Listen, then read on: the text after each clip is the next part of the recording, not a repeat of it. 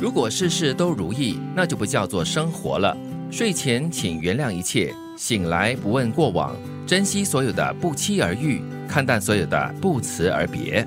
嗯这就是生活。是，我觉得他这句话说的很好嘞，就是睡前请原谅一切。你在睡之前，最好是能够把白天的生活呢，白天的一些事情呢理清，然后该放下放下，该原谅原谅，不能够放下的话，也尽量的就放下它吧。嗯，我觉得人生到一个阶段呢，你就必须要学会这样的一种接受。对呀、因为如果你就是在睡前都没有办法放下一切，然后醒来过后呢，还纠结着昨天发生的一些事情的话，那今天就没有办法过下去了。嗯，不是有句话说嘛，夫妻吵架什么床头吵，床尾和嘛，那尽量就不要把这个仇啊，或者是怨啊，呃，带过夜了。对就好像隔夜菜嘛，不好吃。啊，是是是，吃的也不健康哦。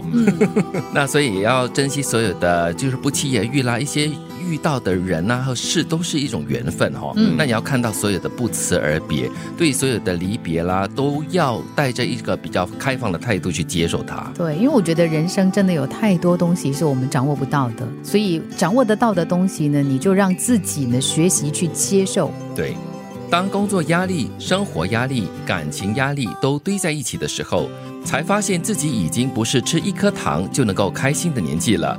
冷暖自知，唯有自度。嗯成长，成长，好无奈。对我们被逼着成长，但是当所有的这些东西都堆在一起的时候，那种无法承受的那种压力哦，是可以感觉得到，也知道说要怎么样去好好的去应付，把它放下，真的是一大挑战哦。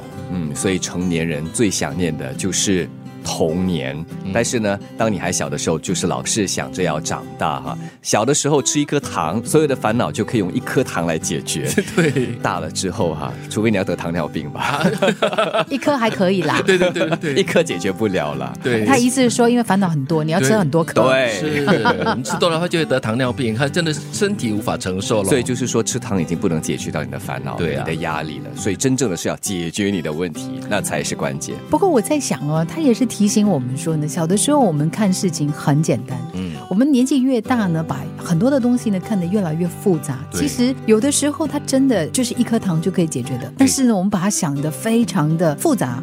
你要记住，如果你没有一哭就有人哄的命，那就别矫情，因为看你笑话的人永远比心疼你的人多。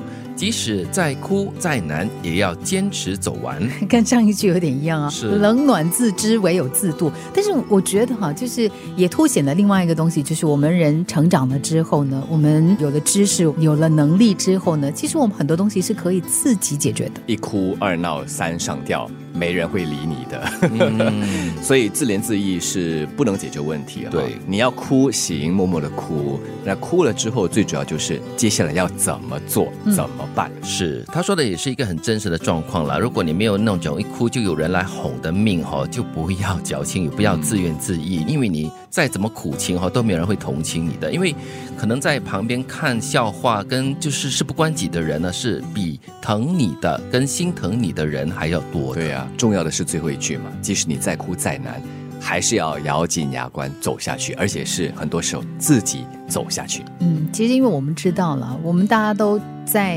因为我们大家都是成年人，我们都知道呢。哎呀，面对问题、面对挑战是这样的，你哭没有用的，嗯你一定要想办法去解决。也就是为什么可能大多数的人只会在旁边看着，嗯不会像哄小孩一样，因为小孩没有那个能力自己解决问题。对呀、如果事事都如意，那就不叫生活了。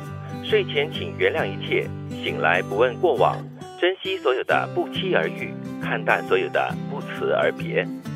当工作压力、生活压力、感情压力都堆在一起的时候，才发现自己已经不是吃一颗糖就能够开心的年纪了。冷暖自知，唯有自度。你要记住，如果你没有一哭就有人哄的命，那就别矫情，因为看你笑话的人永远比心疼你的人还要多。即使再哭再难，也要坚持走完。